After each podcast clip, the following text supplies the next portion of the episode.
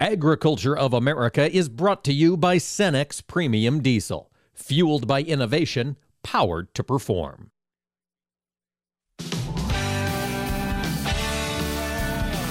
Informing America's farmers and ranchers, this is AOA, produced by the American Ag Radio Network. Now, here's your host, Mike Pearson. Hello, ladies and gentlemen. Thanks for tuning in to AOA today. We always appreciate you being a part of our program today, and what a series of discussions we are going to be having. We're going to be talking with Pedro Dejneka, founder and partner of MD Commodities, here in just a moment about the moves we're seeing develop in the commodity market, as well as what he's watching happen down there in Brazil. And then in segment two, we're going to turn the focus to soybeans. Christy Seifert, executive director of the American Soybean Association, will be joining us. That farm bill discussion is heating up, and the oilseeds want to be sure they are taken care of as well. And then in segment three, Dr. Paul Sundberg, the executive director of the Swine Health Information Center, will be joining us. We're going to talk about just what's going on with that global spread of swine diseases internationally. But first and foremost, let's take a look at the commodity markets today. We've got a little bit of green on the screen. Pedro had some positive broad economic news earlier this morning. What's your sense on where commodities go from here? Mike, first of all, it's a pleasure to be here on the show again. Thanks for having me, and hello to everyone. Listen, Mike, I think we were oversold here in the short term. I was having conversation with clients worldwide, Brazil, U.S., and it kind of explaining to them that, in my view, in our view, the fundamentals for the second half of 2023 are potentially extremely bearish, but that also depends on the performance of U.S. weather, of the U.S. crops. And because we are in May in the calendar and not in late June, it's a little bit too soon to count the crop in the bins, already. I think the market has to be careful here. Despite the potentially extremely bearish scenario for the second half of 2023, this is not the time, in my opinion, to push market or to put the prices much lower at this point. So I think we should see a little bit of a bounce, maybe pre-report, before the report next Friday. All right. But you mentioned that extremely bearish potential outlook for the tail end of 2023. Pedro, is the downside bigger in your mind on corn or soybeans? Great question. That's a great question. I would have said corn until about the last 30 days. I mean, corn has given up a lot of premium here. I do think corn could easily go back to trade sub 450, these corn sub 450, even approach 420 if the U.S. crop has a good performance. I think the U.S. this year could have the potential to put in a record corn crop, not just in quantity, but also in yields. But again, guys, I know there's, Nebraska is dry, Kansas is dry, parts of Iowa is dry. I mean, we have to really pay attention to that. Now, the forecasts are very favorable. When we look at the weekly forecast going forward, it looks like there's rains arriving. But you know what? Until those rains do arrive, we can't count them. We cannot guarantee. Now, soybeans, if you take into consideration the continuous contract, right, the continuation contract nearby, we're trading around 1440 right now in the July. By time the November becomes the spot contract, we could absolutely see that trading down to $11.50, $11, maybe even sub 11, again, if we have a good performance of U.S. crops this summer.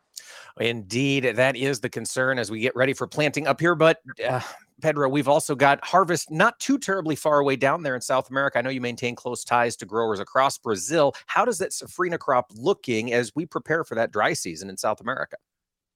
Big, very, okay. We always try to bring the most objective information we can.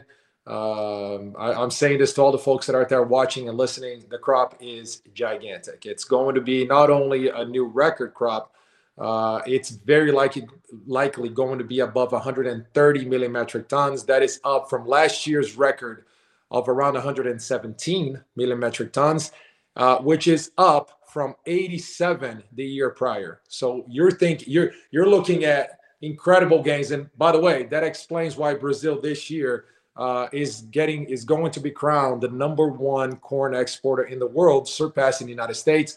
You and I have talked about this multiple times here in the show. I've been warning about this for months on end, that U.S. exports, corn exports, we're not going to perform. There's just too much cheaper corn out there in the world right now, and U.S. can't compete with it. Pedro, timing, that massive safrinha crop, when do Brazilian farmers really get that moving into the global system? June, end of June, July. You should really think July. So the U.S. window for exports, for corn exports, is still here. The U.S. right now, Argentina had some issues. You know, they do have some corn to export, a lot less than they would have had, because of the drought that they had down there. But they still have corn to sell, put in the market. Brazil does too. But Brazil right now is focused on soybeans. So the U.S. window for corn exports is still open, although the performance is not very optimistic at this point. I think world buyers understand how much corn is coming in from Brazil at much, much cheaper levels than current U.S. levels. So they're sort of hand to mouth right now, waiting for that July timeframe to really start buying up cheap Brazilian corn. Pedro, you've mentioned this. We've seen Brazil now overtake U.S. potentially as the world's largest corn exporter. We've seen the U.S. and Brazil go back and forth with that title when it comes to soybeans. Howard's the Brazilian farmer feeling? A recent report out from the University of Illinois shows the Brazil farm ground values have doubled in 3 years, 2019 through 2022. I've got to imagine there's enthusiasm to keep the ag industry growing in Brazil. You know, you and I also have talked a lot about this. As long as the economic incentive is there, there is literally no barrier for continuous growth of Brazilian production and exports. And the industry there is thriving. But also, it's time for a little bit of caution. You know, land values increasing the way they have in the last 3 to 5 years. Anytime a market goes up like that, we have to be cautious. I do think we could be entering a little bit of a cautious scenario here in the next few years, especially starting with the U.S. crop this summer. If there's good performance here, we could see much lower prices, which in turn is going to make things a lot more cautious down there, not only on land values, but also, you know, with the producers going to have to manage their risk a little bit better than they have been managing in the last few years. The last few years, the market's just been giving gifts to the world producer. And I think risk management is going to come back into fray here in the next few months. Risk management coming back into the fray. Pedro, you mentioned the potential downsides in corn and soybeans. The wheat market popping a little bit this morning. Does it have room to run? That, you know, I posted on Twitter not too long ago. I said one of the, if not the only bullish aspect of the corn market for me is the wheat short fund position. That position right now, with everything that's happening in the Black Sea, with the tensions that are still there, you know, we're one headline away, as we saw a couple of days ago, we're one headline away from a major short covering rally. And that's not even to mention what's happening with HRW. That winter wheat crop is unfortunately absolutely awful. And I think the market is starting to realize that. So despite the fact that we don't have a shortage of wheat anywhere in the world right now, we must pay attention to that fund short, given the circumstances which with HRW right now, and also with the situation in the Black Sea. So we must be careful here. Absolutely. Folks, next week we'll be talking to Mike Schulte of the Oklahoma Wheat Commission about just how dismal that crop does look across that state. Our thanks to Pedro Dejneka, founder, partner, MD Commodities. Find him on Twitter at PhDPedro. Pedro, thanks for joining us today. Thanks, Mike. Appreciate you guys. Join us again here in just a second. We'll be talking soybeans with Christy Seifert of the American Soybean Association.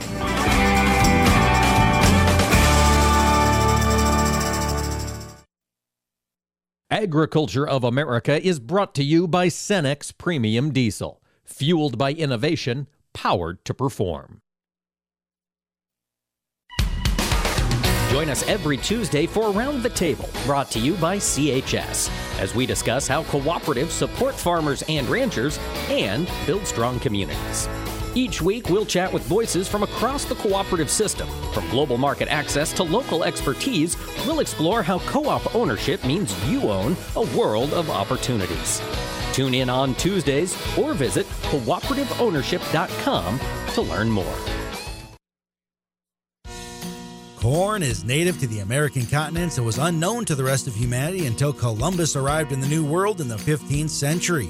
It took less than 100 years after Columbus's discovery for corn to be introduced to farmers in Asia, Africa, Europe, and the Pacific Islands. After wheat and rice, corn is the third most cultivated crop in the world. The four nations that purchase the most corn from the United States are Mexico and Colombia, who use it as a food ingredient, and Japan and South Korea, who buy it mainly for animal feed. Around one-third of the corn grown in the United States is eaten by livestock, another third is used in the production of ethanol fuel, and the rest is either consumed by humans, exported to other nations, or used industrially. Now that's sweet corn, that's the variety that most Americans grill or boil for cookouts or just eat straight out of a can with a spoon, accounts for just 1% of all corn grown in the United States. These farm facts brought to you by the American Ag Network.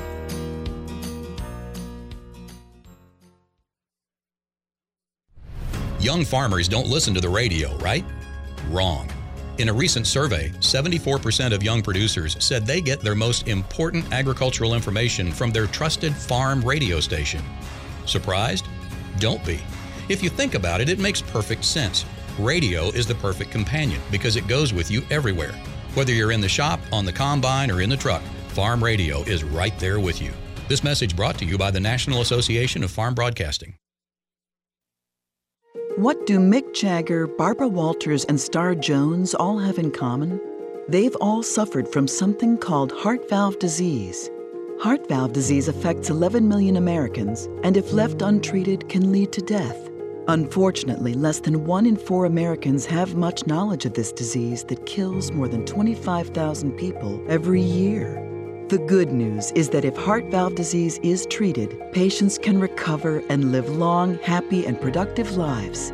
But in order to treat heart valve disease, you need to know if you have it. If you or your loved ones are over the age of 65, have been treated with radiation to the chest, have been diagnosed with a heart murmur, or have a history of heart disease, it's time to listen to your heart. Ask your doctor today about screening for heart valve disease. A message brought to you by Heart Valve Voice US. For more information about the symptoms and treatment for valve disease, go to heartvalvevoice-us.org. Agriculture of America is brought to you by Cenex Maxtron Synthetic Diesel Engine Oil. Oil that runs smart.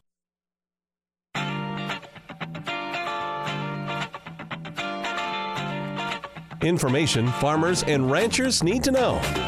AOA. Now back to Mike Pearson. Welcome back, ladies and gentlemen. Thanks for making AOA a part of your day today. And now we're going to turn our focus from the markets to Washington, D.C. Policy issues are taking center stage as these farm bill negotiations and hearings heat up on Capitol Hill. And joining us today for an update on what the soybean industry is fighting for in this next round of farm battles is Christy Seifert. She serves as the Executive Director for Government Affairs at the American Soybean Association. And Christy, thanks for joining us here today. Mike, thanks so much for having me. Let's talk about some of the action that's been happening up in Washington, D.C. Earlier this week, of course, the American Soybean Association Secretary Caleb testified in front of the House Ag Committee. And Christy, what was he talking about? It has been a very busy couple of weeks in Washington. We were very fortunate to have Kayla Bragland, one of our officers, testify in D.C. Before a subcommittee of the Senate Agriculture Committee. Last week we had Daryl Cates, our president of ASA, testify in front of a subcommittee of the House Agriculture Committee. And both of these farmers took a break from their day jobs to make the trip and advocate for our farm bill needs, advocate on behalf of all soybean farmers. And these two hearings were focused on the farm safety net that farmers so desperately need. And they were talking about the need to protect crop insurance. Crop insurance is such a valuable risk management tool that we want to see protected in the next farm bill. We want to make sure that harmful amendments are not adopted that would make crop insurance less affordable or less effective moving forward. So number one, a message of protecting crop insurance, very important that they shared. Another very important message is the need for Congress to improve the Title I farm safety net for soybeans especially. We lived through the China trade war a few years ago and unfortunately found an unresponsive Title I Farm Safety Net, ARC and PLC specifically. And just knowing that there's a lot happening in the world, there's tremendous volatility on the global stage, we want to make sure that we are improving and providing for a stronger safety net for farmers in the next Farm Bill. You know, when you look at that, the options for improving ARC and PLC, that includes increasing the soybean reference price. That includes adjusting the ARC calculations for farmers.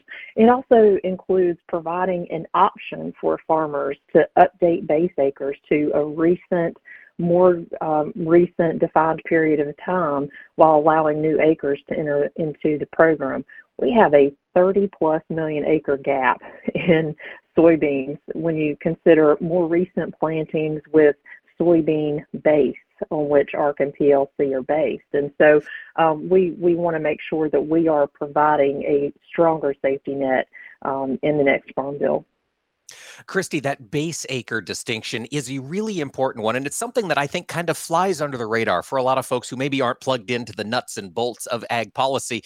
Can you talk a little bit about the base acre situation and how it is that we're in a place where soybeans have 30 million more acres planted than they have represented in those base acres that USDA uses? Sure. So just by the numbers, in 2022, soybeans were planted nationally on 87.5 million acres. By comparison, our soybean base totals 53.2 million acres. That 30 million gap is very real. Now, some of the soybean acres may have been corn or wheat-based, for example, but you know, over time, I think very importantly, a key pillar of farm policy has been planting flexibility.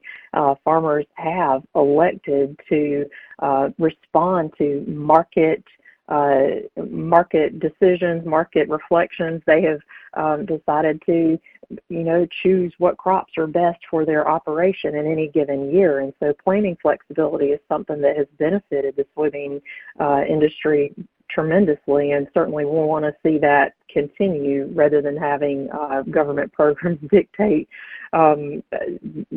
plantings as perhaps they might have, you know, decades ago. So I think planting flexibility is one reason we've seen a change, but, you know, I think also we've seen changes in crop mix over the years. So, for example, Kayla Bragland, who testified this week, he's a farmer from Kentucky. He has purchased land that was previously planted to tobacco. Tobacco is not the crop it was some years back, and of course there are, you know, similar situations with other crops. No-till, other conservation practices have allowed for planting of land that perhaps wasn't covered by base acres in the past. There are these situations that have enabled farmers to cultivate row crops in new areas that have no base. And so I think there are several factors in all of this, and we just want to make sure that our farmers have the ability to tap into an effective farm safety net. They need to have greater accessibility. They need greater reliability of a Title I farm safety net. And so much of that, Christy, comes back to those price levels that are set. You mentioned the reference prices, and of course, American soybean farmers aren't the only ones looking to see those reference prices modernized. How's that conversation going in D.C.? Do legislators understand the difference in price levels from 2018 to 2023? I think they do. I think they recognize just by the numbers. I know several farmers provided perspective on, you know, what the reference price is right now in soy, you know, $8.40 compared to a break-even price for growing the crop, which in soy, University of Illinois has estimated to be in that $12.50 range. And then, you know, you look at also where market prices are right now, $12.75 a couple of days ago for November beans.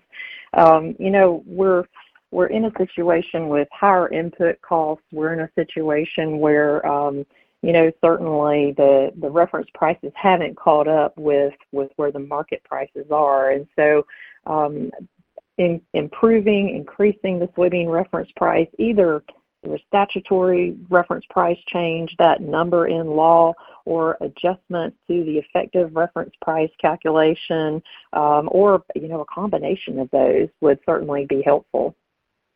Anything to make it more reflective of the economic situation farmers are facing today certainly makes sense. Christy, another major topic we continue to hear about coming from Washington, D.C. is the focus on conservation, climate-smart agriculture. Where's ASA fall on putting these pieces together for that 23 Farm Bill? Sure. Well, I'll tell you, I was kind of surprised that did not get a lot of attention in the hearings these past couple of weeks. But, soybean farmers have always been great conservationists. Farmers are the greatest conservationists. I firmly believe that. For years, Farm Bill conservation programs have been in place to help encourage farmers to adopt conservation practices. Some have done this on their own independently without conservation practice or program support. And, I think that ASA as a whole, certainly, we want to see voluntary incentive-based conservation programs continue. We have programs like EQIP and CSP that our farmers have shared their interest in tapping into and utilizing to make their farming operations better. And there's just simply there hasn't been the resources, or there haven't been the staffing resources at USDA, whether that's NRCS or a concern too with FSA as we think about just farm bill delivery. But we want to make sure that the resources are sufficient for conservation programs. The staffing situation is such that it helps farmers in the short term, but as well as the long term, because, boy, if Congress puts all of this time and effort and resources into getting a good farm bill across the finish line, we want it to be, we don't want it to languish in the implementation phase because of staffing challenges. Absolutely. Whatever gets done this year legislatively, hopefully the administration can make it happen executive-wise to make the pieces all come together. Christy, American Soybean Association going to be active on Capitol Hill for the remainder of this year. What are some of the other big hearings you're excited to present about for the American soybean grower?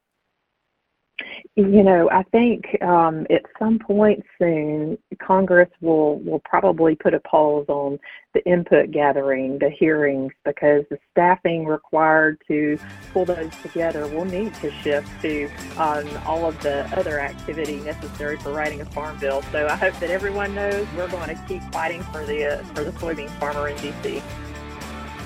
Folks, you can keep up to speed at soygrowers.com. We've been talking to Christy Seifert, Executive Director of Government Affairs at the American Soybean Association. Christy, thanks for joining us. And folks, stay with us. Paul Sundberg will join us about swine health when we return. Agriculture of America is brought to you by Cenex Premium Diesel. Fueled by innovation, powered to perform. I think farming picked me. I didn't pick farming. I'm not afraid to try something new. It's my farm, my family, and our future. My Channel Seedsman gets that. I get access to innovative products with personalized advice backed by data to maximize my yield potential. With Channel, I know I'll prosper for years to come. Define your future at channel.com/future. Read and follow pesticide label directions, IRM, grain marketing, and other stewardship practices. Copyright 2022 Bayer Group. All rights reserved.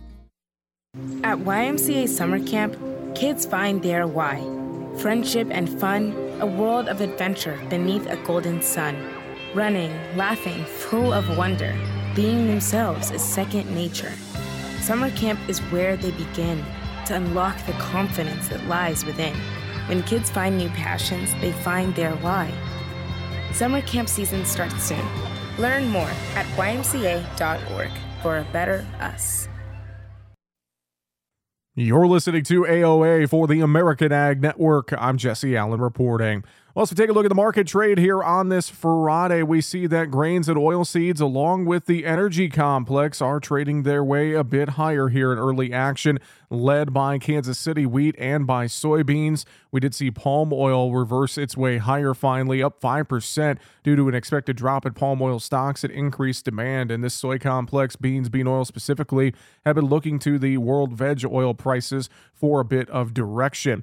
Now, overarching and over-compassing all of this is, of course, what's happening on Wall Street. A bit of a bounce there on Friday, although traders are still worried about the ongoing Federal Reserve interest rate hikes and also the continued saga of worrisome news from the regional banking sector. We're really keeping our eyes on that closely. A 50% drop in the stock of PacWest Bancorp Thursday unnerved traders one day after the Fed raised the interest rates, and Fed Chair Jerome Powell said the U.S. banking system was sound and resilient. Now, also, we're watching here throughout this trade, the economy created 253,000 non-farm payroll jobs in April, up from 165,000 last month.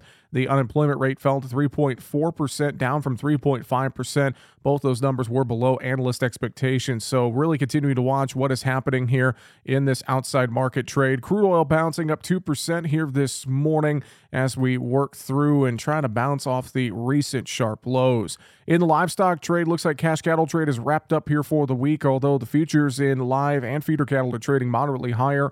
Hogs, a little bit of profit taking ongoing there, it looks like, with moderate pressure. We see corn 3 to 6 higher, beans 9 to 18 higher, wheat futures anywhere from 5 to 18 higher, led by KC wheat here on this Friday. This is AOA for the American Ag Network. I'm Jesse Allen. 54. So basically, it's too late to start saving for retirement, right? Not right. Starting to save, even in your 50s, can really make a difference. Well, right now, saving seems hard to wrap my head around. Plus, with the way this year's been going... Hey, listen, it's okay. You still got this. Just go to AceYourRetirement.org. It's an online tool from AARP that can help you get your retirement savings on track, no matter your age. It's free and only takes about 3 minutes. I like 3 minutes. Yeah. At AceYourRetirement.org, you'll chat with Avo, the friendly digital retirement coach. Just answer a few questions and you'll get a personalized plan and tips to help boost your retirement savings. Tips that are easy to understand and tailored to your lifestyle. I like that too. Plus, it's sponsored by AARP, so you know they got your back. Just head to aceyourretirement.org and make your plan to start saving for retirement. Thanks. That's aceyourretirement.org. A message from AARP and the Ad Council. Agriculture of America is brought to you by Cenex Maxtron Synthetic Diesel Engine Oil. Oil that runs smart.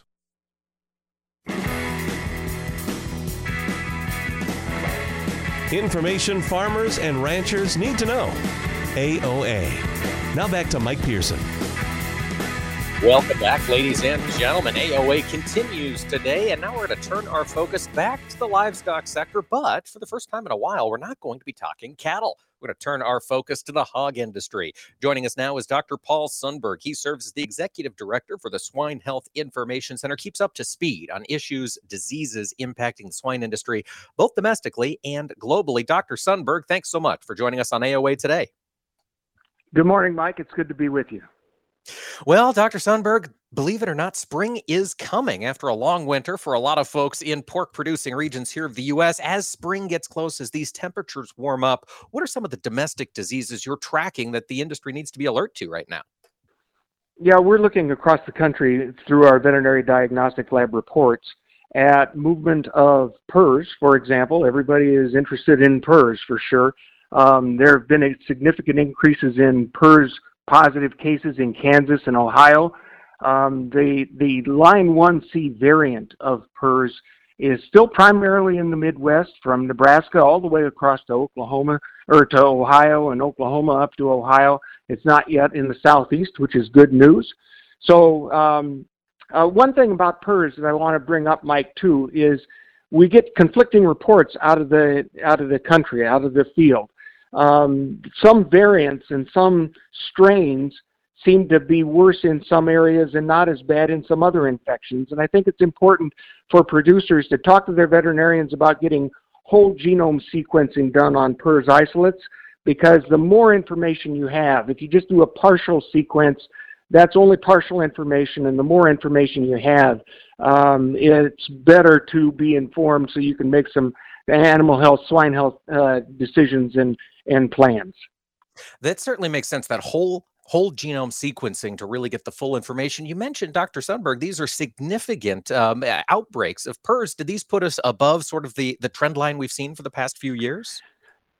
No, you know, it doesn't put us in the trend line. The trend line overall for the country is just as we would expect. Actually, it's probably a little bit lower than the average baseline that we would expect. So that's good news. The hot spots, though, with this L1C and the increase in infections, Kansas and Ohio, and then this L1C in the Midwest are still hot spots. But overall, for this time of year, we're sitting pretty good going into warmer weather. Well, that is good to hear. Dr. Sundberg, from a swine health perspective, do we have any issues that are preventing the industry from expanding right now, or is the lack of expansion due to other factors, costs and supplies and that sort of thing? Yeah, no, I think from an animal health perspective, our data shows that we're in pretty good shape right now.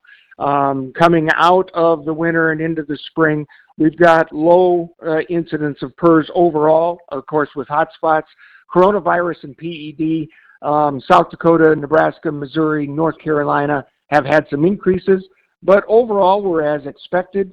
And then mycoplasma is as expected. And so we're in fairly decent shape right now domestically with animal health, with swine health.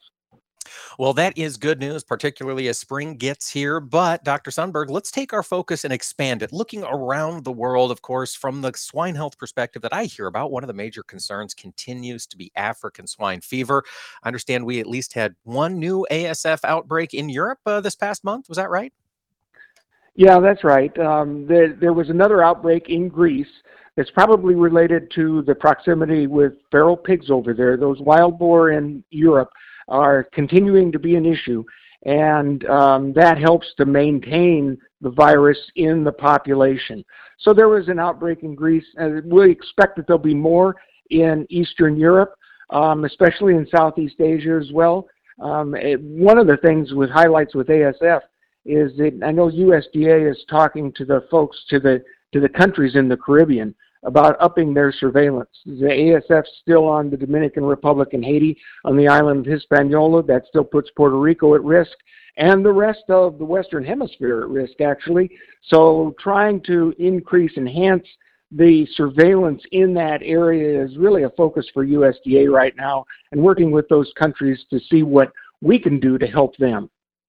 From a biosecurity standpoint, Dr. Sundberg, that ASF being on the island of Hispaniola is a huge concern. Obviously, it's proximity to the United States. It's proximity to, as you mentioned, Puerto Rico, other Caribbean islands. But I'm curious, what does a win look like? When can the U.S. hog industry take a breather about ASF on Hispaniola? Does it have to be eliminated, and is that possible? Yeah, Mike, you know, I don't know that there is a win in our future.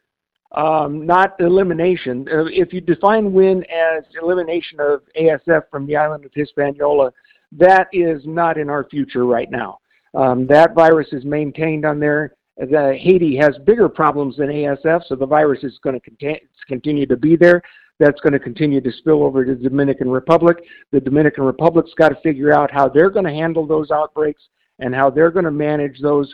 USDA is giving them assistance in epidemiology and assistance in diagnostics, but the win there would be to simply stabilize the virus there and keep it at a low level for right now. It's continuing to be a risk, but we don't have a lot of wins in the future for that island. It's going to maintain a risk for the U.S. and the rest of the Caribbean and Western Hemisphere. All right. This is here to stay. Keep an eye on that Caribbean growth of African swine fever. Before we go to China, I'm curious about China and African swine fever with you, Dr. Sundberg, but I want to look at Europe one more time first, because the African swine fever vaccine is being discussed, particularly over in France. What's the likelihood that there is a viable vaccine, and can it be worked into a food supply situation? Sure. France is one of the many that are working on vaccines right now. France, the UK, USDA, of course, Vietnam is testing vaccines, is actively testing vaccines. So there's a lot of activity, and Germany as well. There's a lot of activity in that. It's kind of a race to see who can get there first. And France is certainly in that race, and they're showing some promising results with their ASF vaccine candidate.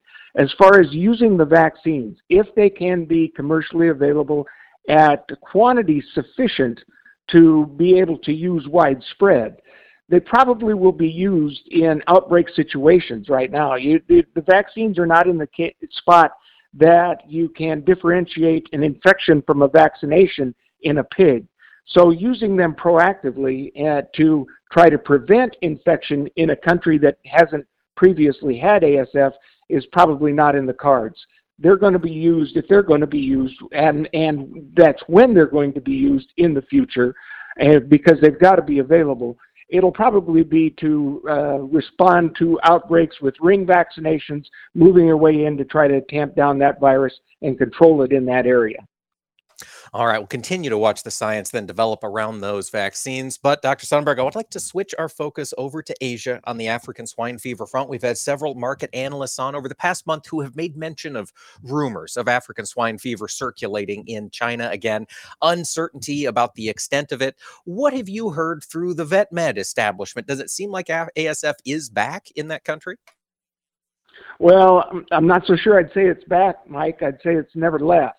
Okay. ASF is still there. ASF is still there. What they're trying to do is they're trying to repopulate their breeding herds. And as they repopulate their breeding herds, they're putting naive pigs into production. And that allows ASF to infect new pigs.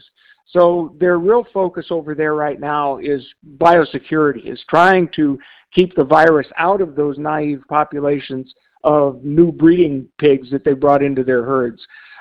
There's been some successes, and there are a lot of failures. So it's a continuing thing. We don't get a lot of good information out of China, but what I get and what I'm hearing from the country is that they're still having significant problems with that as they try to repopulate their breeding herd. Dr. Sundberg, last year when we were talking, there was a risk of Japanese encephalopathy virus down across Australia. Of course, that's in conjunction with some foot in FMD risk that have been circulating around that country. Down in that Oceania area, Australia, New Zealand, what other risks do you have around that swine industry right now? Yeah, down in the Southeast Asia and Oceania, as you say, Japanese encephalitis virus certainly is a risk for Australia to continue. It spilled over from Indonesia. They have FMD in Indonesia.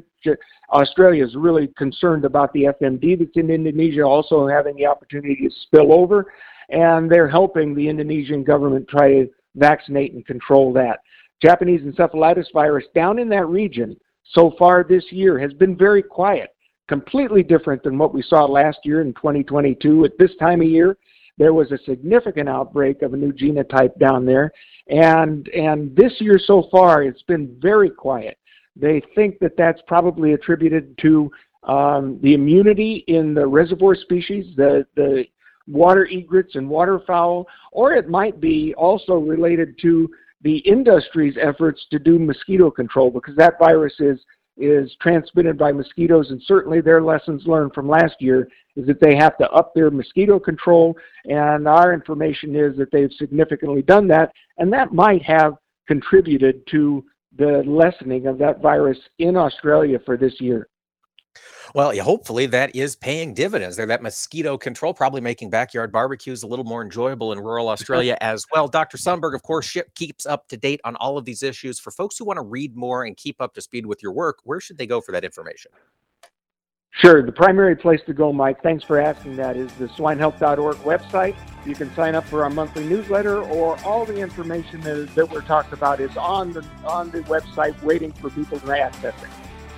It is a font of information on the global hog industry. Dr. Paul Sundberg of SCHIC, thanks for joining us here today. My pleasure. Thanks for having me, Mike. And folks, stick around. We'll have more AOA coming up right after this.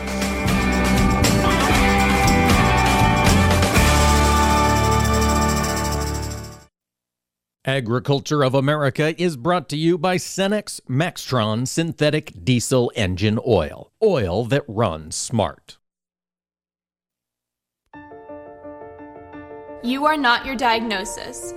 A medical chart is not your identity. And vision loss does not define you.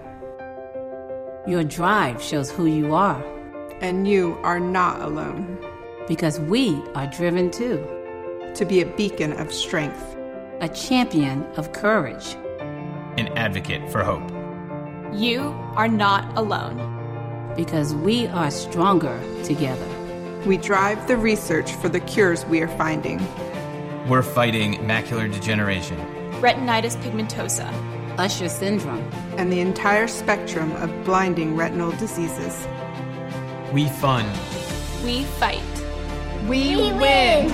We are the foundation fighting blindness. Together, we are fighting blindness. Join the fight at fightingblindness.org. I'll take Dig a Little, Learn a Lot for 30 bushels. Soft and crumbly. Tom. How does healthy soil feel to the touch? Correct. Dig a Little for 40 bushels. Sweet and earthy. Tom. What does healthy soil smell like? Yes. Go again. Dig a Little for 50 bushels. Dark, porous, and alive. Tom. What does healthy soil look like? You win. Understanding the basics and benefits of healthy soil can make your farm a winner too, through lower input costs, better yields, and drought protection, which can lead to a healthier bottom line for your business. Contact your local Natural Resources Conservation Service office today to find out how you can unlock the secrets in your soil. This message brought to you by USDA's Natural Resources Conservation Service and this radio station.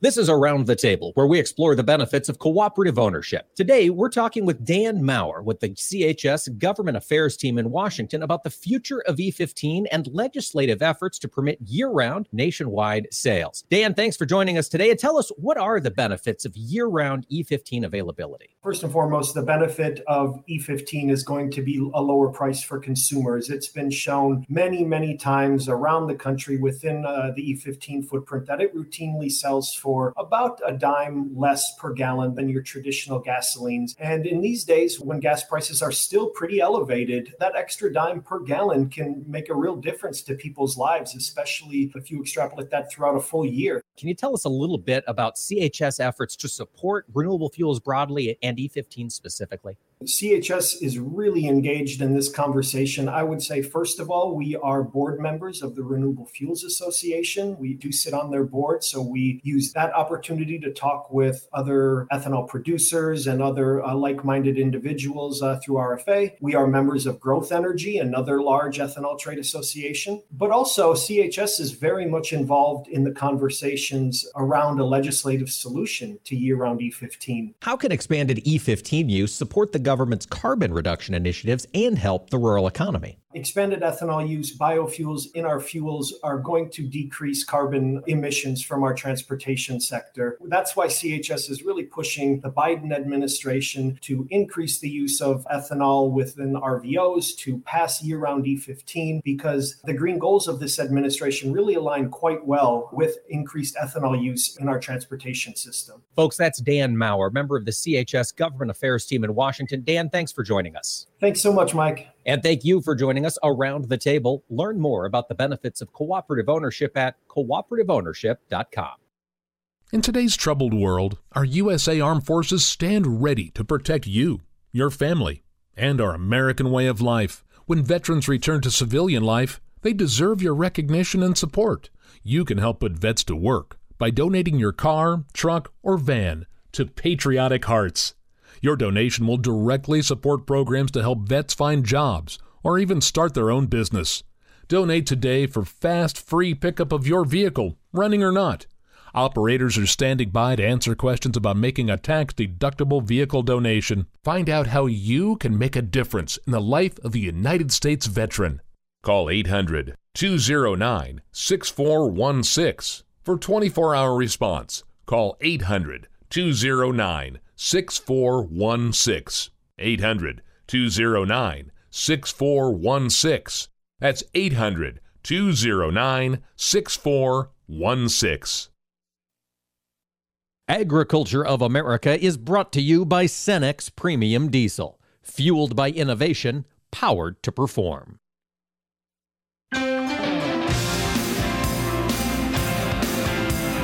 Keeping America's farmers and ranchers informed on AOA. Now back to Mike Pearson.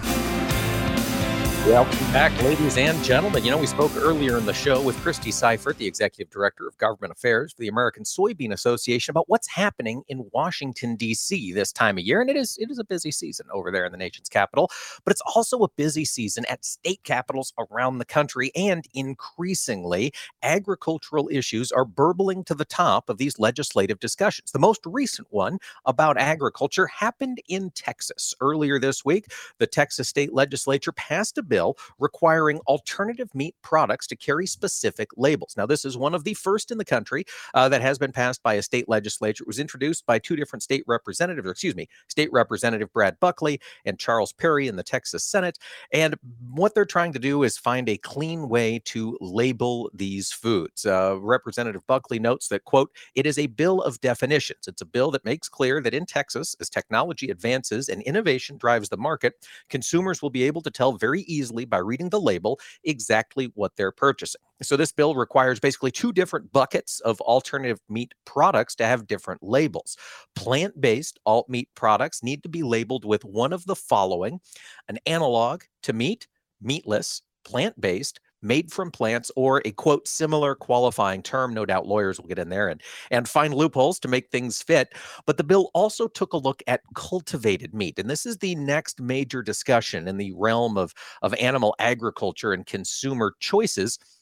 Meat that has been grown from cells of an animal in a petri dish. Is it still meat? Well, it's the meat tissue of an animal, but it wasn't raised on a pasture. How do we label that? Well, this bill went out and said that products grown using that type of technology need to be labeled as either cell cultured, lab grown, or again, a, quote, similar qualifying term that manufacturers can apply for. This is one of the first major bills on this kind of legislation here in the country.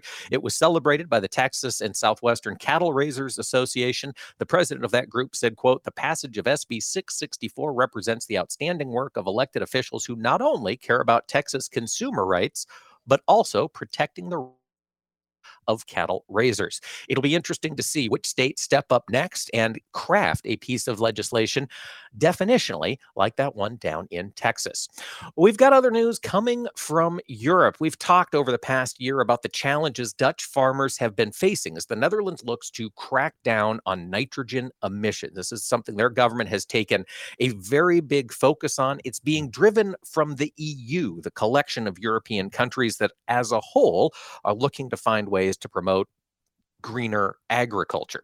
Well, the Dutch said the way we're going to cut our nitrous emissions is by eliminating some farming, particularly animal agriculture. The Dutch proposed a plan 3 months ago to buy out around 3,000 different farmers. And it's worth noting this is at this point a voluntary buyout.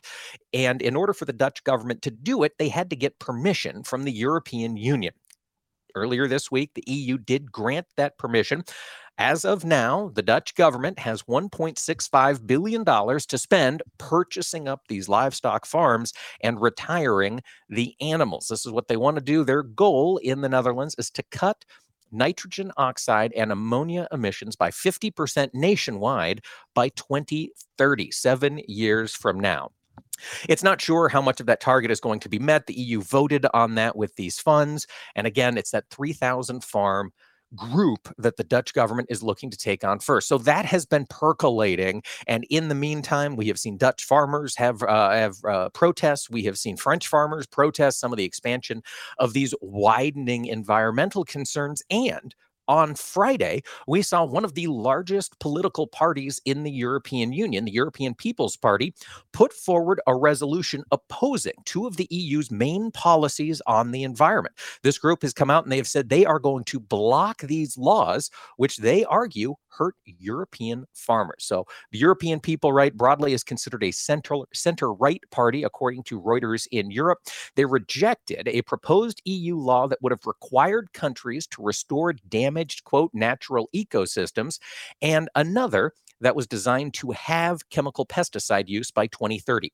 This group came out and they said, quote, in too many regions or member states, the implementation of existing nature legislation has led to a bureaucratic nightmare and planning deadlock, endangering food security, renewable energy production, critical infrastructure, and et cetera. That is the resolution, according to the European People's Party. This has been one of the largest pushbacks against the EU push for clean agriculture. Now, this resolution was proposed on Friday in the European Parliament. It will be voted on later in the day on Friday. We don't yet know how that is going to be voted upon. But it will be interesting to watch this development. Perhaps this could be the first wave in the slowdown of European efforts on green economy issues. So we'll continue to watch that, much to be decided there in Europe.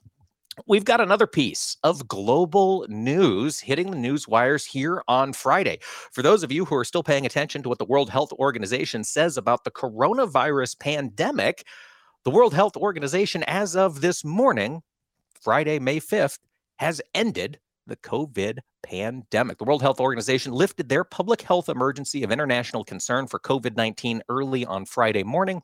Director General of the UN World Health Organization came out and said, quote, COVID-19 has been so much more than a health crisis, disrupting economies, travel, shattering business, and plunging millions into poverty. But he said for more than a year, the pandemic has been on a downward trend and life has been allowed to return to normal.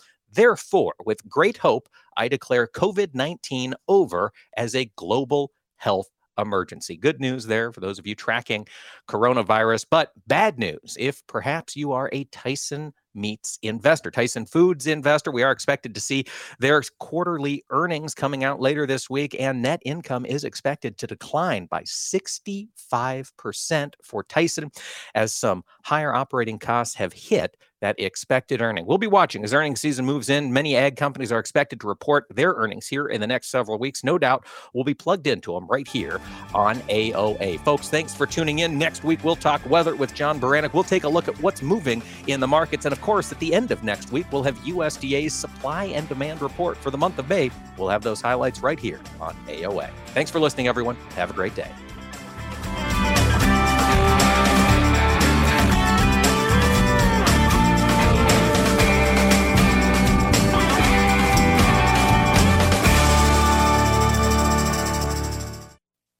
Agriculture of America is brought to you by Cenex Maxtron Synthetic Diesel Engine Oil. Oil that runs smart.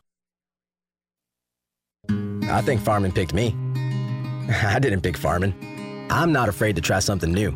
It's my farm, my family, and our future. My Channel Seedsman gets that. I get access to innovative products with personalized advice backed by data to maximize my yield potential. With Channel, I know I'll prosper for years to come.